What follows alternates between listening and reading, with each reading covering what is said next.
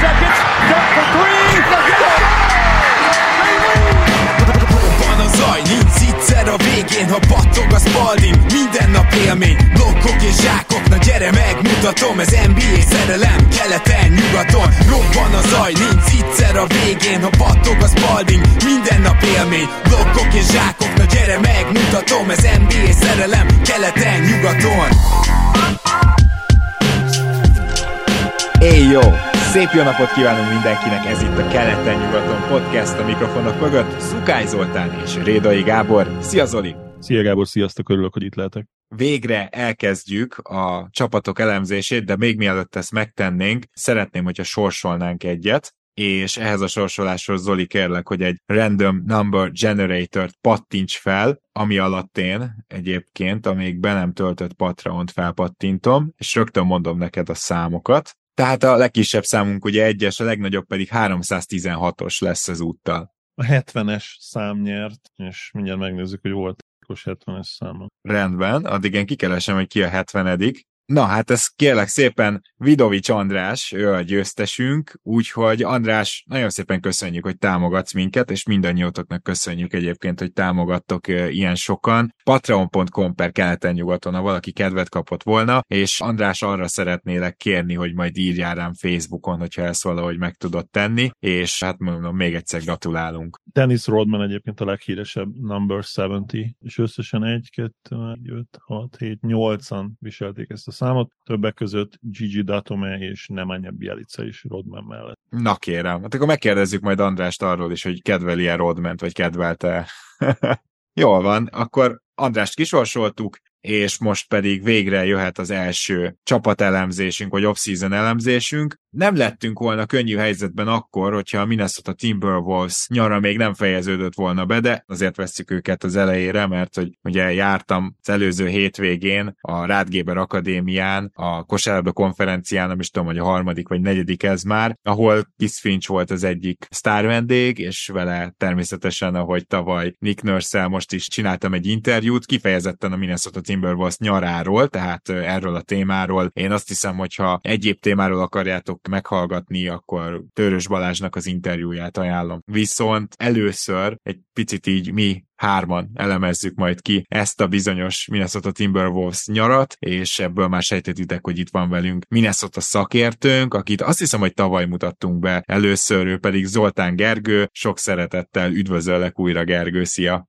Sziasztok! Nagyon örülök, hogy itt lehetek újra. Szia Gergő, én is üdvözöllek. És hát nem is tudom, hogy mennyire messziről indítsunk, mert ugye a tavalyi szezonról azért mi beszéltünk eleget Zolival, de akkor kifejezetten Gergő téged kérdeznélek, hogy egy, hát szerintem mérföldekkel jobb egyzőtök, mint az előző, ez nem is csak a tavalyi szezonnak a hozadéka, és mindezek után, hát jött egy olyan csere, ami már abban a pillanatban is nagyon vitatott volt, és így egy év távlatából egyrészt hogy látod a cserét, Rudy Gobertért a teljes farmot gyakorlatilag, másrészt pedig az első év tapasztalata alapján szerinted az Edwards, Carl Anthony Towns, Gobert 3-as, ez egy ténylegesen komolyan vehető playoff csapat legyen. Hát ez egy igen nehéz kérdés, mégpedig azért, mert amitől mindenki tartott, hogy mondjuk egy fájdva csapat kicsinál minket mondjuk a playoffba, ez egy jó alapszakasz csapat lehet, ez le sem lepleződhetett, hiszen Tánc sérülése miatt gyakorlatilag ez az egész szezon úgy, ahogy van, ment a kukába. Ugye az alapozásnál Gober a Fibáról, tehát az Európa bajnokságról sérült, eljött vissza, Tánc pedig beteg volt, és amikor mondjuk belejöhettek volna, vagy, vagy mondjuk 20-25 meccs után már egy valós képet kaphattunk volna, volna arról, hogy ez működhet-e, akkor pedig Towns lesérült. Igazából az is nagyon érdekes dolog, hogy a mostani CBA, nem ugye most volt pár adással ezelőtt, vagy nem is tudom, hogy egy adással ezelőtt, amiről szó volt,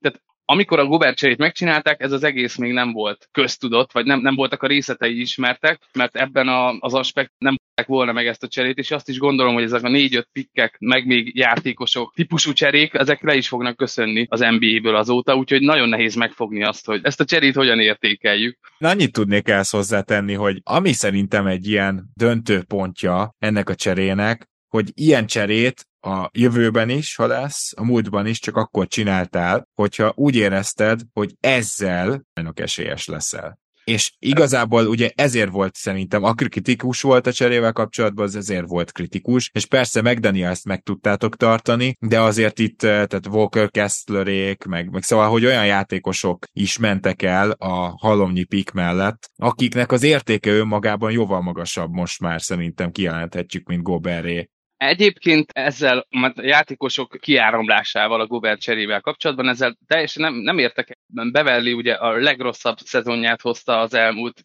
x évben, tehát borzasztó tripla hatékonysággal dobott, igazából a védekezést odarakta, de úgy összességében nem volt egy jó játékos. Malik Beasley az teljesen kikerült végül a Lakers rotációjából, Jared Vanderbilt a playoff egy pontján teljesen lekerült szintén a pályáról. Tehát igazából nem is a játékosok kiáramlásával van a gond, hanem azzal, hogy elvesztettünk elsőkörös pikkeket, illetve hát a, mondom, ez az új CBA miatt, Hát elég arra gondolom, hogy az a vicces, amikor mondtátok, hogy a, most beszéljünk a Timberwolvesról, igazából azon gondolkoztam, hogy nem a jelenről érdemes beszélni, hanem inkább vagy a múltról, amit mondod, ezt a Gobert cserét, vagy a jövőről, mert ha megnézzük a fizetési sapkát, Carl Anthony Towns 35%-át teszi ki ugye a maxos fizetésével, Rudy Gobert 31%, tehát a két center 66%-ot, és ugye most, hogy aláírt Anthony Edwards, ami nem jövőre, hanem utána évben, tehát 24-25-től lesz aktuális, ő 25 vagy 30%-ot, hogyha All-NBA csapattagja lesz, amit hogyha gyorsan összeadunk fejben, akkor 91 vagy 96%-a ez a három játékos a fizetési sapkának vannak. Tehát nem is biztos, hogy a jelen annyira érdekes, itt valamit csinálni kell, ez nyilvánvaló.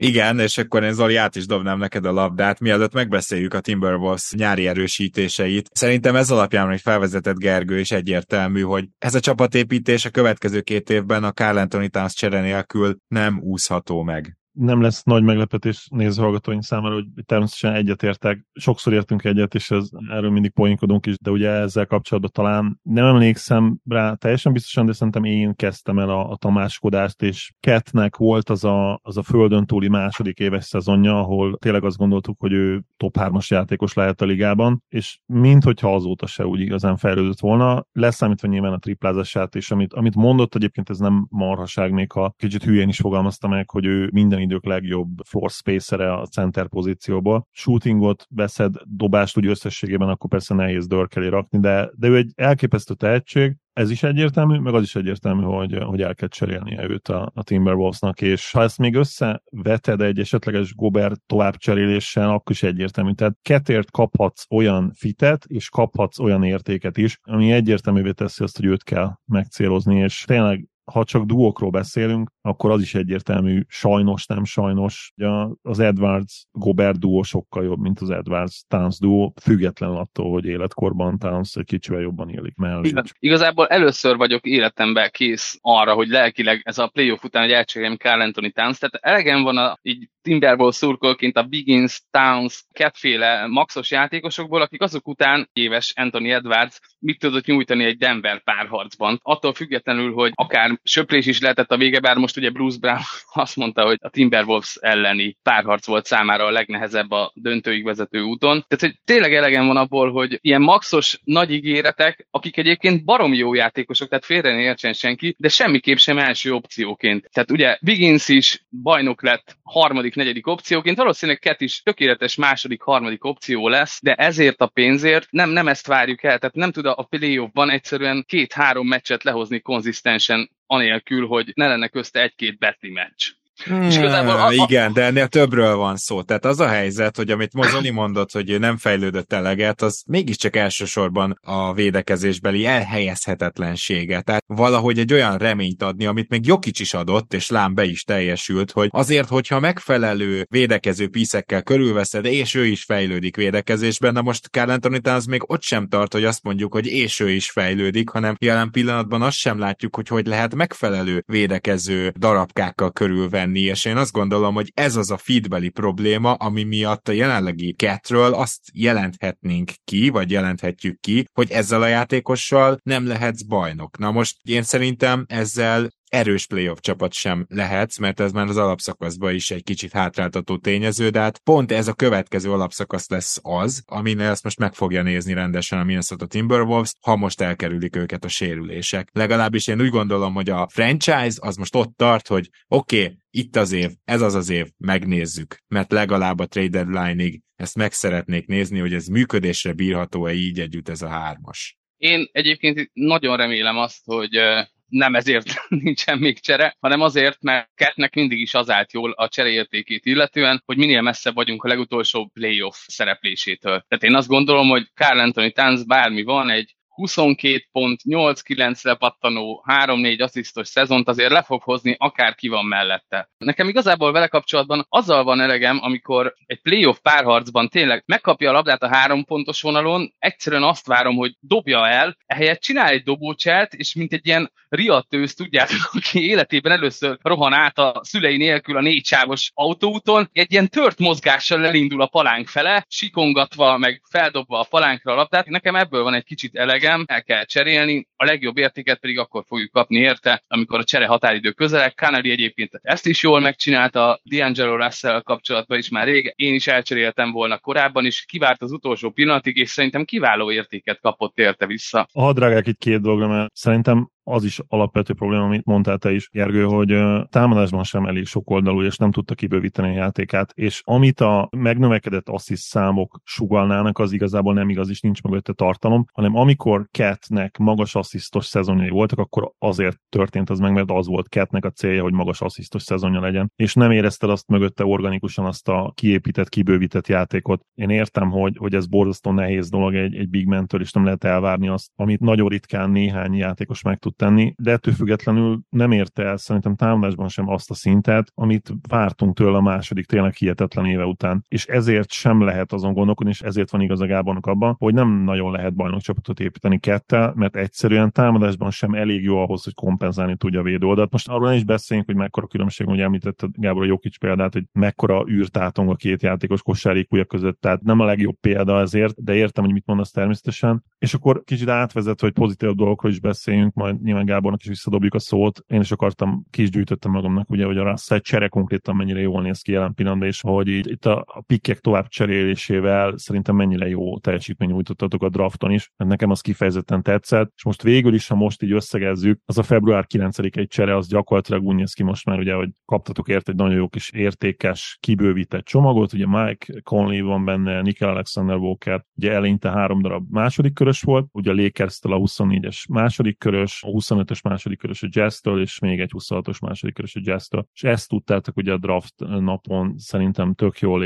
értékesíteni, és nekem a Leonard pick az, az az egyik legjobb draft pick ahhoz képest árérték arányban, ahol ki tudtátok választani. Nyilván nehéz lesz, mert logjam lesz az ő posztján, de meglátjuk, hogy mennyire tudjátok felépíteni. Ezért is jönne jól egy cat csere, mert akkor ugye megdeni ezt fel lehetne tolni erőcsatárba. Nyilván jönne vissza valószínűleg még egy kezdőjátékos, de összességében akkor Millernek és akár a többi fiatal előtt is kicsit megnyílna a lehetőség. Bocs, tehát hogy most a Leonard Millerre akarok reagálni, de már előre vetíteném, hogy Nickel Alexander Walker megtartása ezen az áron, nem tudom én, három vagy négy milliót fog keresni mondta, de hogy így... Négy és fél. Négy és fél, köszönöm, igen, akkor az valószínűleg a biannual ment, de hogy így egészen elképesztően jó, hogy például külön a Denver elleni szériát ő egyedül is megnehezítette a Denvernek annyira jó volt, és erre rá is fogok kérdezni, majd hallhatjátok eh, Chris Finchnél, hogy hát Nickel Alexander Walkert azért nem úgy ismertük meg, mikor bejött a ligába, hogy így a milyen védekező démon, tehát hogy ez egy egészen elképesztő átalakulás. Na de Millerről mesélj egy picit nekünk, légy szíves Gergő, mert nagyon jó Summer League van túl, és ugye sokan várták az első körbe, kicsúszott, a Timberwolves összecsomagolt pikkekkel, azt hiszem becserélt érte, na most azért, amit az Oli mondott, persze a posztján egyelőre logjam van, de azért mégiscsak csak könnyen lehet, hogy sikerült szerezni egy elsőkörös talentet, aki hosszú távon sokkal jobban illik egyrészt az Edwards idővonalba, másrészt pedig akivel lehet, hogy majd lehet építkezni. Mik eddig a benyomásaid? Leonard Miller egy ilyen energiabomba, az, amit a Timberwolves szurkolók szerettek Jared Vanderbiltbe, az benne is megvan, csak sokkal jobb handlinggel, és azt is mondanám, hogy sokkal jobb shootinggal, ami még nem néz ki túl jól, főleg, hogyha deréktől lefele nézed. Egyébként a három pontosa, hogyha deréktől fölfele nézed, akkor egész jól néz ki, deréktől lefele még egy kicsit kuszák a lábak. Szerintem nagyon jó munkát végzett a Timberwolves a drafton, az, hogy egy második körös játékos le tudunk igazolni, gyakorlatilag a veterán minimum felé ért, az most egészen fontos. Plusz még ráadásul ő tényleg nagyon jól nézett ki, egy ilyen dupla-dupla gépnek nézett ki itt a Summer League-ben, illetve az 50-50 százalékos labdákat azt elég nagy arányban megszerzi, tehát ez ami ilyen akaratkérdés van a dolog mögött, és igazából a Timberwolves sosem volt jó az 50-50 százalékos. A lepattanók, melyik csapat szerzi meg, ezekben nem volt soha jó. Vagy olyan energiabomba, akire nagyon nagy szüksége volt a csapatnak, fiatal, tényleg minden adott ahhoz, hogy egy pár év múlva, főleg ketelcserélése után neki helye legyen a csapatba. Ami még nagyon fontos, ugye Nazrid meghosszabbítása. Ott látszik, hogy épül valami kultúra a timberwolves kapcsolatban, hogy volt Nazrid, aki egy draftolatlan játékos volt, és fölépítették egy olyan cserecenter szintjére, amit szerintem bármelyik csapat befogadna saját magának, és most egy lejáró szerződését még azelőtt meghosszabbították, hogy egyáltalán kiment volna a free agent piacra. Tehát ő itt akart játszani, a Timberwolves pedig számára felkínált egy összeget, amit ő elfogadott, nem várták meg, hogy akár valamelyik csapat kezdőpozíciót vagy több pénzt ajánlott volna, hanem ő szeretett volna itt maradni. Igen, mellesleg a Dallasnak az egyik kinézetje volt Nazrid, erről sok hír szólt, hogy az egyik olyan center pozícióba bevethető játékos, akit nézegettek, mielőtt még megtörtént volna ez a bizonyos hosszabbítás. Tehát igen, így a felső posztokon azt gondolom, hogy rendben lesz akár hosszú távon is a Wolves, akár egy későbbi Carl Anthony Towns cserével is. De azért zoltátok Nick Alexander walker amit már itt dicsértem, és ha Walker ilyen, van ez a ugye head of the attack védekezés, tehát amikor tényleg a labdást fogod, olyan típusú játékosok kellenek ide, klasszikus példa mondjuk Dylan Brooks, aki egyszerűen áttör az árásokon blokkon, aki át tud menni ezeken, és nem kell switchelni, hanem őt tényleg rárakhatod egy emberre. Ez ma nagyon ritka és kevesen tudják megcsinálni, és ugye ha Volker ezt meg tudja csinálni, akkor amellé a kis közepes triplázása, ami hol jobb, hol rosszabb, illetve az a handling, amit hozzá tud rakni, az bőven tökéletes lesz, mert azért itt nem arról van szó, hogy csak védekező játékos, szóval, hogy ez is már szerintem egyfajta kultúra építés, és ugye történt egy nem technikailag csere, de mégis azt mondom, hogy helyet cserélt ugye egymással Turin Prince és Troy Brown. Ugye Prince ment a Lakersbe, és Troy Brown jött a Minnesota Timberwolves játékosba, és én ezen is azt látom, hogy ez a, ez a védekezés fele megy, tehát ugye azért egy jobb védőjátékos és egy fiatalabb játékos érkezett, és akkor itt most Zolit, ha jól sejtem, akkor mind a Walker, mind a Troy Brown igazolásnál te is elégedetten csettintettél, mert akárhogy nézzük, itt a kiegészítő játékosoknál a védekezésre lesz szüksége leginkább ennek a Wolvesnak. Igen, és egyébként nekem a Jalen Clark ilyen nyilvánvaló okokból, de az ilyen olcsón megtörtént igazolás is nagyon-nagyon tetszik. Ugye Bizony. szerencsétlen Jalen Clarkról azt kell tudni, hogy, hogy március 3-án elszakította az Aileszét, de egy hihetetlenül képzett és nagyon jól védekező guard egyébként, big guard ráadásul nagy méretű, és van egy kis playmakingje is, tehát ő pontosan egyébként az lenne, vagy lesz majd, ami kellhet a t ba ami most hiányzik igazából, valljuk be Edwardson kívül kb. mindenkitől, Kali nyilván idős. Ettől függetlenül nagyon jó játékos, még mindig, és nagyon jó mentor, de kell valaki mögé, akit úgymond megtaníthat, és Clark ez lehet majd idővel. Hát, hogy mikor fog játszani, ez nagyon jó kérdés, ugye márciusban szakította el, az négy hónapja volt, ezzel most talán a minimum egy év, amit kiszoktak hagyni, de lehet, hogy több. Gyakorlatilag azt jelenti, hogy az alapszakasz teljesen kiesik neki, tehát reálisan nézve 24-25 szezon elejétől ez bevetető, viszont a sérülés előtt nem, hogy mindenki első körösnek várta, de sokan lateribe is várták, tehát meglátjuk. Ő egy képzett játékos, nyilván egy Achilles sérülés ilyen fiatalon az borzasztó dolog, tehát ő soha nem lesz az, mint aki lehetett volna, és amit mondtál Gábor, hogy Troy Ben Jr. pontosan az a játékos, akiről elég sokat sokat beszéltünk relatíve szerepéhez képest az elmúlt években. Igazából már a Vizáznál is láttunk benne nagyon pozitív dolgokat, amikor 19-20 éves volt, és a második szezonja konkrétan nagyon jól sikerült, és a Lakersnél is, amikor játszott, én mindig azt éreztem, hogy jó teljesítmény újtott, jó dobóvá vált, ez látszott nem csak a tripla százalékéból, hanem a büntetőzéséből is, és mindenből tud egy kicsit, ő tényleg tipikus jack of all trades, master of none, tehát semmit nem tud igazán jól csinálni, de mindenhez ért egy kicsit. Neki is jó prototípikus mérete van, nem rossz védő, nem is extra védő, de nem rossz, szóval én is tőle azt várom, hogy ebben a csapatban rotációban lesz, és valószínűleg egyébként McDaniels mögött azonnal fog perceket kapni, mert igazából ő, ő az, akit úgy kis csatárként az elejétől gondolnék, hogy csereként nyilván McDaniels mögött, aki jobb játékos és jobb prospekt. Igazából kis csatárposzttal az a problémám így fejben, hogy ugye McDaniels kezdő kis csatárunk jelenleg, valószínűleg akkor ő lesz a csere erőcsatárunk, és akkor ott lesz Kyle Anderson, és Kyle Andersonnak muszáj játszania, mert gyakorlatilag több szinten is megmentette a szezonunkat,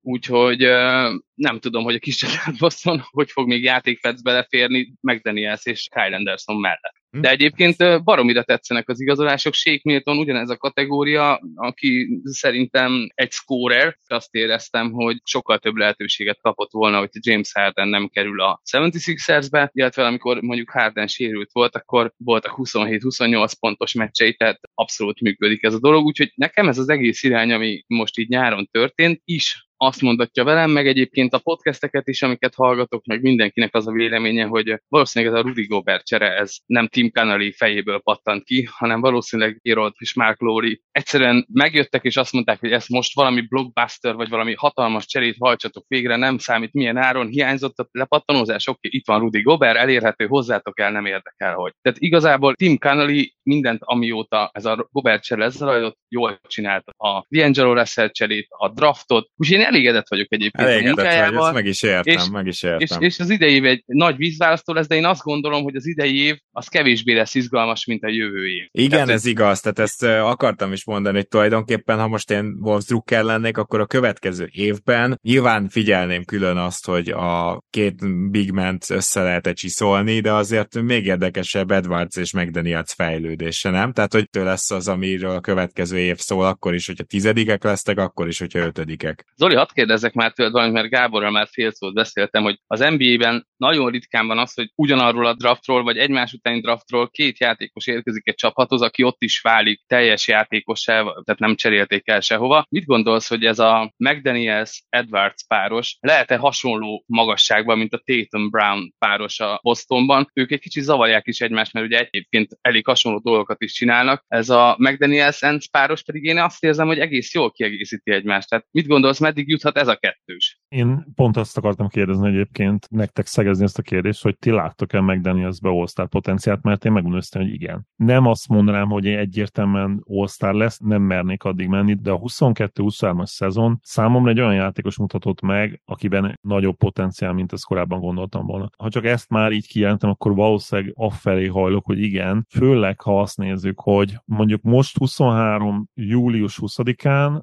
valószínűleg nem vagyok, vagyunk már olyan jó véleménnyel a Tatum Brown mint, mint a tavalyi döntő után lettünk volna. Tehát valljuk be, hogy mind a kettőjük játéka még inkább kiteljesedik, még inkább abba az irányba mennek el, hogy a liga legjobb duójaként emlegetjük őket, és ehhez képest azért egyértelműen csalódás volt ez a szezon. Még úgy is, hogyha egyébként az alapszakasz boxscore statisztikák szerint fejlődtek. Tehát mondhatjuk azt, hogy Brown is és Térum is a legjobb szezonját hozta le valaha, de, de ugye tudjuk, mi történt a play és sajnos emiatt nem tudjuk azt mondani, hogy maximális az, amit ők idején csináltak. Szóval, ha most a pisztolyt a fejemhez nyomod, azt mondom, hogy valószínűleg nem lesz annyira jó az Edwards, meg Daniels duo már csak azért sem, mert még mindig fejlődhet a Térum Brown duo, de nem lepődnék meg, ha közel kerülnének ahhoz, ami tavaly meg idén volt ez a Boston duo. Hmm, ugye McDaniels a kérdés, mert ő inkább egy Mika Bridges típusú játékos, akinek a védekezése az első, ami eszedbe jut, és az már most jobb, mint akár Tatumnak, akár Brownnak. Azt is hiszem, hogy McDanielsben van még támadásban. Neki valószínűleg mindig az áll majd legjobban, hogyha második vagy inkább harmadik opció lesz. Ettől még ez egy elképesztő duó lehet, és ugye hát nyilván Anthony Edwards pedig az a játékos, akinél fel kell tennünk a nagy kérdést, hogy pontosan mivé fejlődhet, mert szerintem ez ezt nehéz, nehéz ám nála belőni. Azt látod, hogy scorerként, és ebbe benne van mind a három szint, tehát ő a tripláról, a gyűrű közeléből most már, mert azzal ugye azért szenvedett, és még most se állít, illetve a büntető is jobban lesz majd, ez várható, és most már erre látunk jeleket, ugyanakkor még mindig azt látjuk, hogy a dobás kiválasztása az nagyon is csiszolásra szorul. Szóval az ilyen típusú játékosoknál azért mindig kérdés azt tudod, hogy mikor tudja ezt összerakni, hány év kell hozzá, hozzá. Viszont most már elkezdtem bízni abban, hogy ezt majd össze fogja tudni rakni. Te gondolom sokkal bizakodóbb vagy Gergő, de te is látod azért ezeket a kétségeket Edwards körül? azok a maxos játékosok, meg első választottak, akik a Wolfsnál voltak, sokokból, mint első opciók leszerepeltek. És azt látom ebben a srácban, vagy most is ezt láttam a Denver szériában, hogyha kell, nem fél neki menni a falnak, tehát hogy ugye McDaniels is, Nazrid is sérült volt, tényleg kett, nem játszott jól, és azt láttam, hogy ez neki sikerült. Ne felejtsük el, hogy még most lesz augusztusban 22 éves, tehát borzasztó fiatal, és mindenki azt mondja róla, Finch is azt mondta egyébként, meg mindenhol azt hallani, hogy nagyon edzhető játékos, nagyon jól fogadja a kritikát, és amit én még baromira szeretek, ettől még nem lesz valaki jó játékos, de amikor tudjátok, vannak ezek a meccs utáni interjúk, hogy mit tudom én, Ent 40 pontot dobtál, sikerült megnyernetek a meccset, soha nem azt mondja, hogy ah, hát igen, hatalmas meccset játszottam, hanem minden egyes alkalommal azt mondja, hogy minden tisztelet, McDanielsé, Nazridé, Rudy Goberé, tehát egyszerűen minden egyes meccs utáni interjúban a saját csapattársait méltatja, és ez baromi szimpatikus a számomra. Tehát igazából azt látom, hogy van egy fiatal játékos, aki baromi tehetséges, mindenki azt mondja róla, hogy nagyon edzhető, mindenki azt mondja, hogy Finch őt edzi a legkeményebben, tehát amikor hibázik, akkor őt kéri számon a legjobban, és ő erre nyitott plusz még a csapattársait méltatja folyamatosan, tehát én azt gondolom, hogy az, hogy rossz a dobás kiválasztása, az egy dolog. De ezek a lelki dolgok, ezek a személyiségbeli dolgok tehetnek egy játékos nagyjá, vagy épp ezer ellenpélda van, hogy egy sokkal tehetségesebb játékos rosszabb, mit várunk tőle. Igen, és kezd felnőni valószínűleg Anthony Edwards. Mielőtt még egyáltalán tippelgetni kezdenénk, én Zoli megkérdeznélek, hova vár a csapatot például védekezésbe és támadásba, mert az Chris finch egyébként az előadássorozaton is megtudtuk, hogy ő akkor is akarja nyomni a tempót, ezt külön megkérdeztem tőle, tehát ezt nem fogjátok hallani az interjúban. Ha olyan csapata van, ami inkább ilyen half-court offense, de magas tempó Rudy Goberrel azért én azt várom, hogy top 10 környékén maradjanak védekezésben is. Igen, ugye tavaly ilyen semmiben sem vagyunk igazán jók csapat voltak. 113-as ratingjük volt támadásban is és védekezésben is. Ez azért védekezésben pont elég volt a, a top 10-hez. Mindenképpen azt várom idén is, hogy jobb védekező csapat lesznek, mint támadó csapat. Ha csak nem csinálnak tényleg egy nagyon-nagyon jó Carl Anthony Towns cserét, amit ugye várunk, hogy csináljanak. Azt hiszem, hogy a t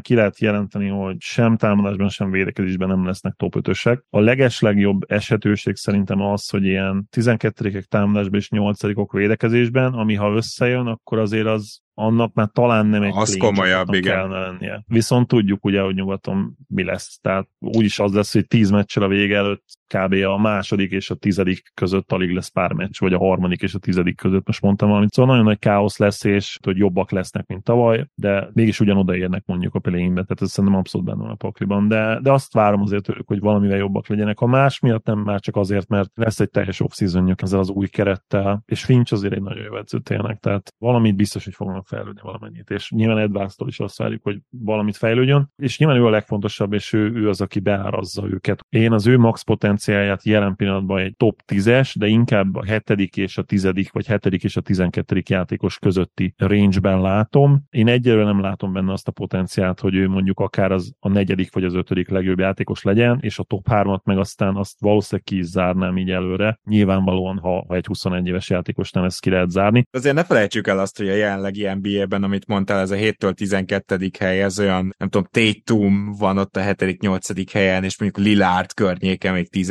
tehát hogy milyen játékosok vannak itt, arra akarom felhívni a figyelmet, hogy azért, azért nem akármilyen szint lenne ez se. Igen, ez nem volt annyira negatív jóslat, igen. Igen, igen, tehát ez nem volt negatív jóslat. Annyit mondanék, hogy én is ezt a top 10-es védekezést, ezt most már várom is kell Anthony towns terhelve is. Én azt hiszem Edwards kellő mértékben fejlődik, és mindenki más pedig jó védő. Tehát az a durva, jó, Milton nem. De összességében azért itt jó és nagyon jó védők veszik körül a sztárokat, vagy a franchise játékosokat, vagy legalább azokat, akik így vannak megfizetve, és akkor már minden megfogalmazásban körüljártam. Gober önmagában talán már nem annyit ér, mint mondjuk három éve, de még mindig önmagában egy top 15-ös védekező rendszer az a legrosszabb esetőség, hogy 14 a, Az az alja. Igen, tehát az az alja, és ezt tényleg bizonyította megint. Hogyha ez a rész igen, a támadás lesz a kérdés. Vannak veszélyek, és nyilván a Gobert Towns duó pedig picit kioltja egymást még akkor is, hogyha Towns sok tripla dobásra biztatod, amire nem annyira biztatja Finch, tehát felfogta azt, és tudja, hogy hát Carl Anthony Towns ennél többre kéne használni. Ez lesz a kérdés, hogy támadásban meddig jut a Wolves, amit Zoli mondott, teljesen egyetértek, hogy nyugaton egyszerűen ez egy olyan dolog, hogy két győzelmen múlhat az, hogy negyedik leszel, vagy nyolcadik, simán. Úgyhogy én meg is kezdem a jósolgatást, majd Gergő itt mindenre reagálja, ami csak elhangzott, de én jelen pillanatban bizakodó vagyok, szerintem hozni fogja a top 10-es védekezést, és valahol a top 15 környéken támadást, és ezzel ott lesznek ebbe a nyugati masszába, ami 4-től 8. helyig lesz valahol. Ha most kéne tippelnem, még nem írtam össze a csapatokat, még nem csináltam meg a táblázatot, szavazatomat, akkor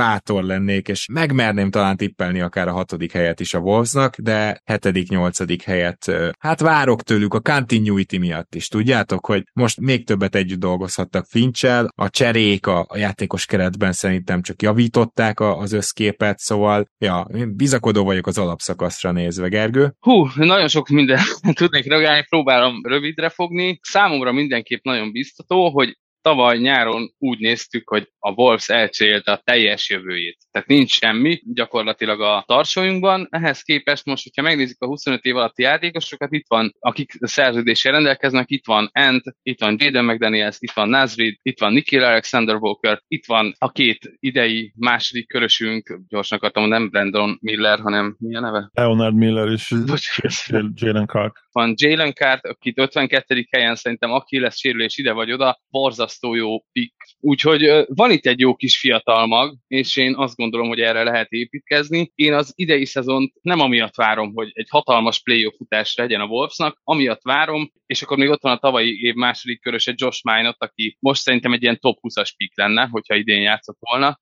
vagy idén került volna a draftra, és egyébként mondta is Kennelly, hogy vagy egy kicsit túl hamar kerültek a draftra, vagy egy kicsit túl későn, és ezeket próbálják ilyen második körösként összegyűjteni, ami szerintem baromi jó stratégia. Tehát arra vagyok kíváncsi, hogy ez a fiatal mag hogy fog fejlődni ebben az évben, illetve arra, hogy Carl Anthony mit kapunk cserébe. Én azt gondolom, hogy most a cseré határidő vége felé elcseréljük tánzt, akkor nagyon-nagyon nehéz tippelni. Jobb lesz a csapat, pikeket kapunk vissza, vagy játékosokat. Tehát én is ebben a masszába várom magunkat, és nagyon bizakodóan én is a hatodik helyet mondom, mondjuk 45-46 győzelemmel, de tényleg lehetetlen tippelni. Tehát itt most pont nem a jelen a kérdés, hanem a jövő. Kétségtelen. Zoli? Én is 45 győzelmet akartam tippelni, ez ugye azt jelenteni, hogy három mérkőzéssel többet nyernek, mint az előző szezonban, és amúgy az az őrület, hogy ezzel tavaly a negyedik helyen végeztek volna, vagy attól függően, hogy a Suns ellen milyen az egymás elleni mérleg, aztán az egymás elleni mérleg döntött, akkor vagy negyedik, vagy ötödik helyen végeztek volna. Tehát még akár a hazai pálya is benne lett volna, azért nem lepne meg, hogyha ez idén nem lenne lehetséges, független attól, hogy tényleg ilyen harakirit várunk, akár hát szerintem a há- valószínűleg a három és tíz között, mert két csapat azért, azért lenni szokott, és két csapat tavaly is volt, akik kicsit kiemelkedtek ebből a mezőnyből. Összességében szerintem egy ilyen relatíve pozitívan értékeltjük a Timberwolves-t, ami nem biztos, hogy el tudtunk volna mondani tényleg a Gobert csere után. Az esetleges bajnoki esélyeket és csapatépítést illetően nem feltétlenül változott ez a negativitás, de közben, ahogy, ahogy Gergo nagyon jól mondta, tényleg egy, egy egész jó ilyen fiatal magot fel tudtak építeni, ami azért jó, mert amikor majd elengedik a Towns és a Gobert érát, ami szerintem akár már megtörténhet jövő nyáron, de legkésőbb mondjuk 25 nyarán, onnan lesz mire úgymond visszatérni, lesz mihez nyúlni, fogalmazunk így. Jó, még nagyon gyorsan egy-egy osztályzatot adjunk, csak és szigorúan erre az off-seasonre drafttal együtt. Én azt gondolom, hogy amíg így a Kyle Anthony Towns csere nem történik, meg addig nem beszélhetünk csillagokról, de egyébként nem tudok belekötni, tehát ötös számomra. Gergő? Számomra is ötös ez az off-season középiskolai vagy g évek alapján nagy potenciál rendelkező játékosokat itt tartani, úgyhogy tetszettek a free agent igazolások is. Az is nagyon tetszik, hogy a következő évre team option van egy-két játékosra is, tehát igazából azt gondolom, hogy próbáljuk olcsón tartani a csapatot, overallban nagyon drága, és meglátjuk, hogy a cserehatáridő elérkeztével merre fogunk tovább haladni. Én azért adok négyest, mert szerintem a Harden és a Lillard őrület lehetőséget adott volna arra a Timberwolvesnak, hogy nagyon jól kijöjjön ebből az időszakból, és akár három csapatos cserében úgy vegyen részt, hogy nagyon komoly ellenértéket kapjon, és a gyanúm az, hogy úgy döntöttek, hogy nem akarják még elcserélni towns és még mindig bíznak abban, hogy felépítsék ezt. Később megtörtént ez a csere, és valószínűleg meg is fog történni ez a csere, de, de szerintem ez most egy ragyogó lehetőség lett volna, és nem halljuk azt se onnan, hogy ők ezt hajlandóak lettek volna megfontolni, hogy én ezzel négyes, de egyébként minden más tényleg nagyon jó, amit csináltak. Ha nem lenne ez a Damoklész kardjaként a fejük felett lebegő tán szituáció, akkor ötöst adtam volna, de mivel ott lebeg ez a kard, és egyelőre úgy néz ki, hogy még nem hajlandók csinálni semmit az ügy érdekében, annak ellenére, hogy most tényleg nagyon jó lehetőség lett volna, így szerintem ez a négyes így, így reális. Oké, okay, akkor nincs más hátra, mint hogy meghallgassuk Chris Finch interjúját. Gergő, nagyon szépen köszönjük, hogy itt voltál ma velünk, és sok sikert kívánok neked a következő szezonra, meg a Wolvesnak, meg jó drukkolást. Köszönöm szépen, hogy itt lehettem. Én is köszönöm, hogy itt voltál, Gergő, szia. És akkor Zoli, mi is elköszönhetünk szerintem. mert miért lenne ez az interjú végén, legyen az interjú az adás vége, úgyhogy köszönöm szépen, hogy ma is itt voltál, aztán folytatjuk a csapatok elemzését a következő hetekben. A Mavs adást is, és, és azt is, hogy pofátlanul magas győzelmi számot betippelek majd nekik. Örülök, hogy itt lettem. Szia Gábor, sziasztok! Kedves hallgatók, mi pedig akkor jelentkezünk jövő héten is, de először még, aki egy kicsit is tud angolul, az mindenképpen jobban tud kosár angolul, azt gondolom, ez az összes NBA drukkerre igaz, úgyhogy nekik is azt mondom, hogy tegyenek ki kísérletet a Chris Finch interjúval, a többiek pedig élvezzék ezt a, az interjút, ami most következik, mi pedig majd jövünk, úgyhogy addig is minden jót. Sziasztok! Welcome everyone. This is uh, Keleten Nyugaton podcast, and uh, we are just talking about the off season of the Minnesota Timberwolves. And I'm so lucky that I happen to have uh, at this podcast the head coach of the Minnesota Timberwolves, Chris Finch. Coach, it's an honor. Thank you for accepting this invitation. Well, thanks for having me on. It's a pleasure to be here. Well, we are at Academy at Page, and uh, I have to ask you whether you ever have been to Hungary or not. I have. Uh, I've been here both as a, as a tourist and um, also as a basketball player and a basketball coach. Wow. Yeah, so I've been here quite a lot. I've probably been here maybe including this time, uh, trip five or six times at least here. All right, all right. So, know any Hungarian words? Like, Uh, no. Okay, okay, no, no, no, okay. quite, quite. It feels like uh, uh, one of the more difficult languages to pick Yeah, up. It is, really, it is. All right, coach. So I would like first uh, to ask you about this last season. I know that you get this question a lot, but uh, there was, uh, I think, a big challenge for a coach to make it work with two basically centers. Mhm. And uh, you really didn't have enough time to make it work. What do you think? Where you stand at this Yeah. process? Yeah, I think we're still as a team very, very encouraged by what we tried to do last summer. And to your point, we didn't feel we had an opportunity to do it. You know, even though Carl Anthony Towns is a center and has incredible advantage there, oftentimes we still feel he's extremely versatile and uh, skilled to be able to play at the four position. Some of the challenge around about the offense, more about the defense, you know, because in the NBA at the four position, on any given night, it could be different. It's probably the most varied position in the league. You might play like somebody like Julius Randle, who's physical. You may play someone like Jalen Brown, who's more like a wing. You may play someone like Jaron Jackson Jr. Jaron Jackson Jr., who plays more like uh, you know inside out game. So every night it's very very different. You know, um, so that means you have to have a bit of a, a comfort level moving between different. Uh, having said that, we didn't feel like we got to the point where we were ever really that comfortable because we just didn't have a chance. And even though Cat played 30 games, it was broken up over two stints. So uh, we felt going into the season last year that it would take about 50 games for those guys to feel really comfortable. The most encouraging things is that the willingness is there. Carl, in particular, really wants to make it work. He came into the season really wanted to pass, show the, his how his how great his partner could be, almost to the point where it was too much. You know, he forgot to be himself. You know, uh, who's a great player in his own right. So all I say all of that just to say that we are still on track. We never felt it was a one year thing. We felt it was something that we would continue to get better at as we learned more and more, and that's That, where we are. the, the second stint was Yeah. much better. The defense was much better at the end. I think, well, at that point in time, I think we had learned a bunch of things about playing with Rudy that we hadn't known in the beginning of the season, and we just got better at a lot of those types of defensive tendencies. Do you think is it true that he is a walking top ten defense? Yeah. Because it seems like that. Yeah, for sure. He's, you know, he, he himself did really drive uh, your defense. I think we were second best defense in the league when he was on the when he was off the floor. I mean, that, that tells you everything. Yes, yes, of course. Well, uh, at the end, you went to play in and for, uh, you made it to the first round. Yeah. Do you think it is a success in some way because it was like you could have missed the playoffs, you could have missed, even missed the play-ins because Yeah, it was so close. Uh, Yeah. Do you think it is a success? I do. I think, you know, if, if you ask anybody who's competitive, of course you want to do better, right? Uh, but given the injuries and given a lot of the things that we had to face during the season, uh, we finished with a winning record. We made the playoffs for the second year in a row, which is the first time the organization has done that in a long, long time. You know, our young players got better. We played in a lot of meaningful games. Like that was one of our goals, you know, playing in meaningful games so you can evaluate how your talent does in meaningful games, whether it be young players growing up or star players playing in the best, biggest moments. And then you can decide like these are guys that we can go forward with because where we're trying to go, they can help us. Um, so we, you know, the last several weeks of the season, they all felt like playing games. You know, just were so much at stake. So yeah, so I felt uh, it was overall a success. Of course, we would we would want more, and you know, but success is not a it's not a linear path. You know, sometimes you go go on a straight line, and sometimes you take a little bit of step. Yes, and I, I wanted to ask about that because uh, I gathered that many GMs, coaches would uh, watch this Miami run. Yeah. Like we are not that much lower than Miami, and they made it to the finals. Have you thought about this? Yes, I think so. In both Miami and Denver, is that continuity pays off. You Mhm. know, like patience and continuity. So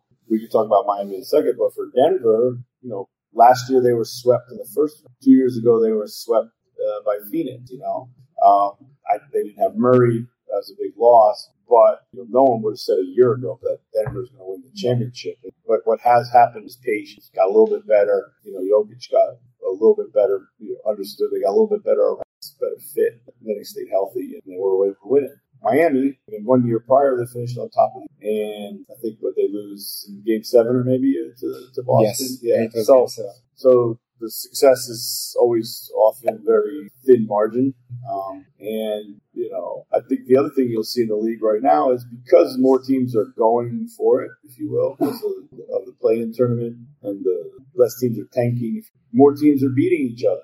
Mhm. You know, so it's kind of like creating a parity, right? So, No more 65 win teams. yeah, because exactly. No more, no more sixty-five win teams. Uh, yes, you, you might be bunched up between ten and five, but the reason you're bunched up is because you know everybody's beating everybody, and it's not like somebody's running away with. Well, about the summer, you have uh, drafted uh, first league, Yeah, and boy, he is having a summer. Yeah, league. yeah. What do you think about the whole summer league process? Yeah. Because I know it, most uh, people say we shouldn't judge players on summer league, but I think it is very promising. What Miller? Well, I'd say a couple things. First of all, you know, all credit to our front office. They did an incredible job of uh, of turning, uh, you know, one pick at 53 into like two at 33 and Jalen Clark at 53 into what guys we had as first round talents. So whatever you have to do that, we think that uh, talent Leonard was the first round talent that for whatever reason broke uh, the draft broke in our favor.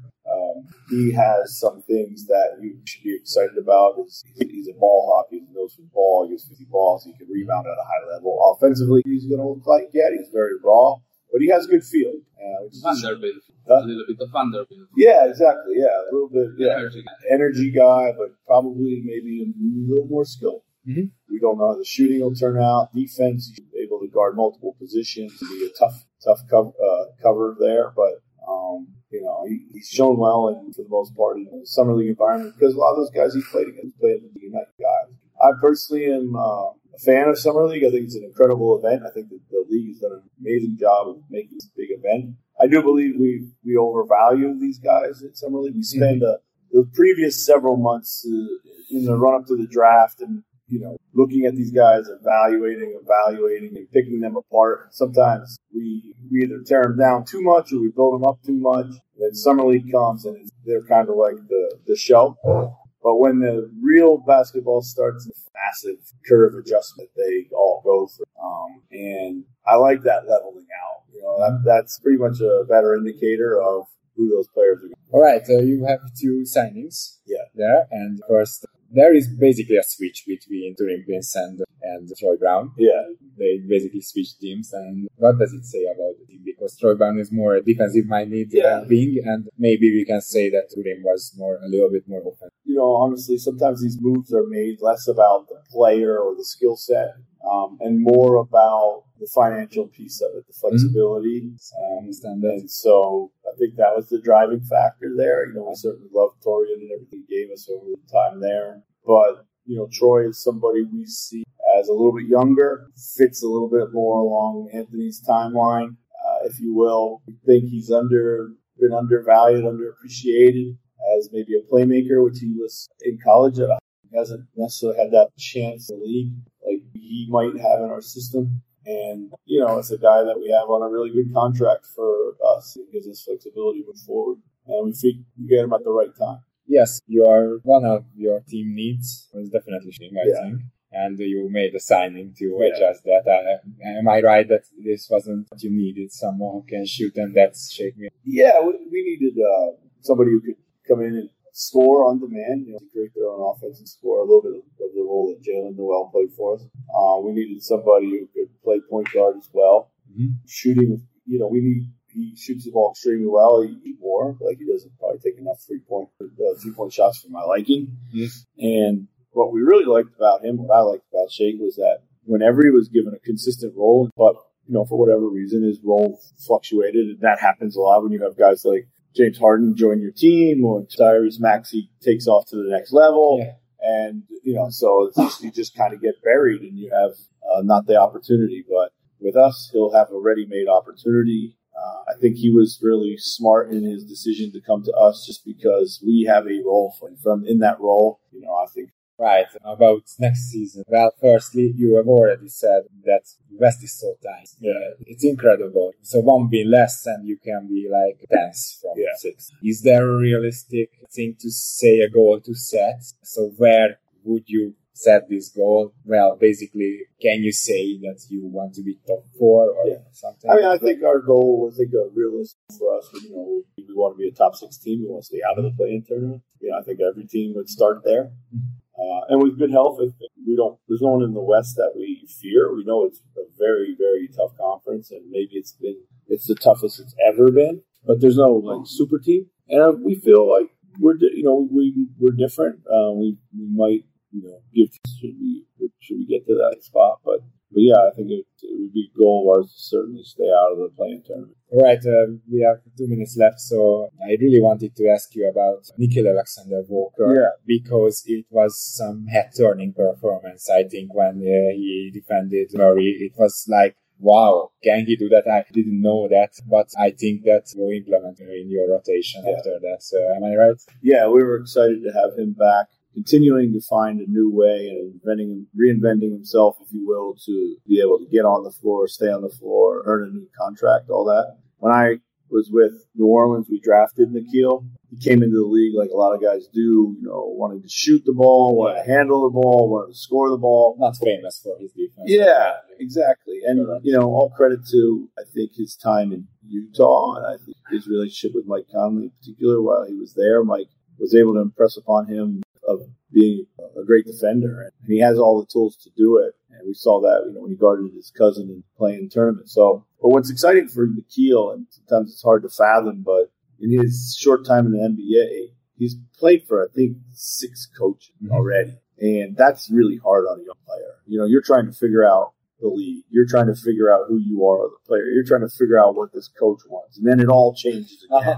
Uh-huh. And it doesn't leave you with a lot of confidence. Nikhil struggle with that, but this is a you know we've we've seen him what he can do for us. He knows his role, and now he goes into the off season with like an understanding of what he needs to work on to keep growing. All right, and last question. What do you think is the ceiling for Jaden McDaniels in, in offense? Because we, we can see that he is already one of the best defenders, wing defenders in the league, Yeah. without a question. But the other side is Yeah. I think you know his his offensive upside is is high. Uh, there, there's things that we you know we're still able to see from him. I think more with more usage comes more opportunities to plays. He's a very good passer. He's good, very cerebral. He sees the whole floor. He has a great Yeah. feel offensively. You know, it's always just comes out of usage. Like when you have Cat and you have Ant, and then you have you know somebody like Mike Conley or yeah D'Lo. Before these guys are handling the ball so much limits the show that. and you have to be able to shoot the three because that will be the only Yeah. opportunity Yeah, you get. play off the catch. Now, having said that, he's done a great job of mastering those uh, opportunities. And every, you know, every 20 games, he gets a little bit better. All right. Thank you very, Thank you. much. Appreciate it. Thank you. Ha más podcastekre is kíváncsi vagy, hallgassd meg a Béton műsor ajánlóját. El tudod képzelni, hogy a podcastet, amit éppen most hallgattál, fél év múlva már a mesterséges intelligencia generálja? Mi sem. De ha érdekel, eljötte már a gépek lázadása. Hallgass bele az Embertelen podcastbe. Orsós Lajos vagyok, a műsor házigazdája. Egyelőre még élőben. Egyelőre. Fedezzük fel együtt, hogyan ismerkedik, randizik, mesél és vitatkozik Betty és Péter, két teljesen mesterséges intelligencia. Lajos, a podcast címét mond még egyszer, Léci. Oké. Okay. Embertelen podcast. Ez a műsor a Béton közösség tagja.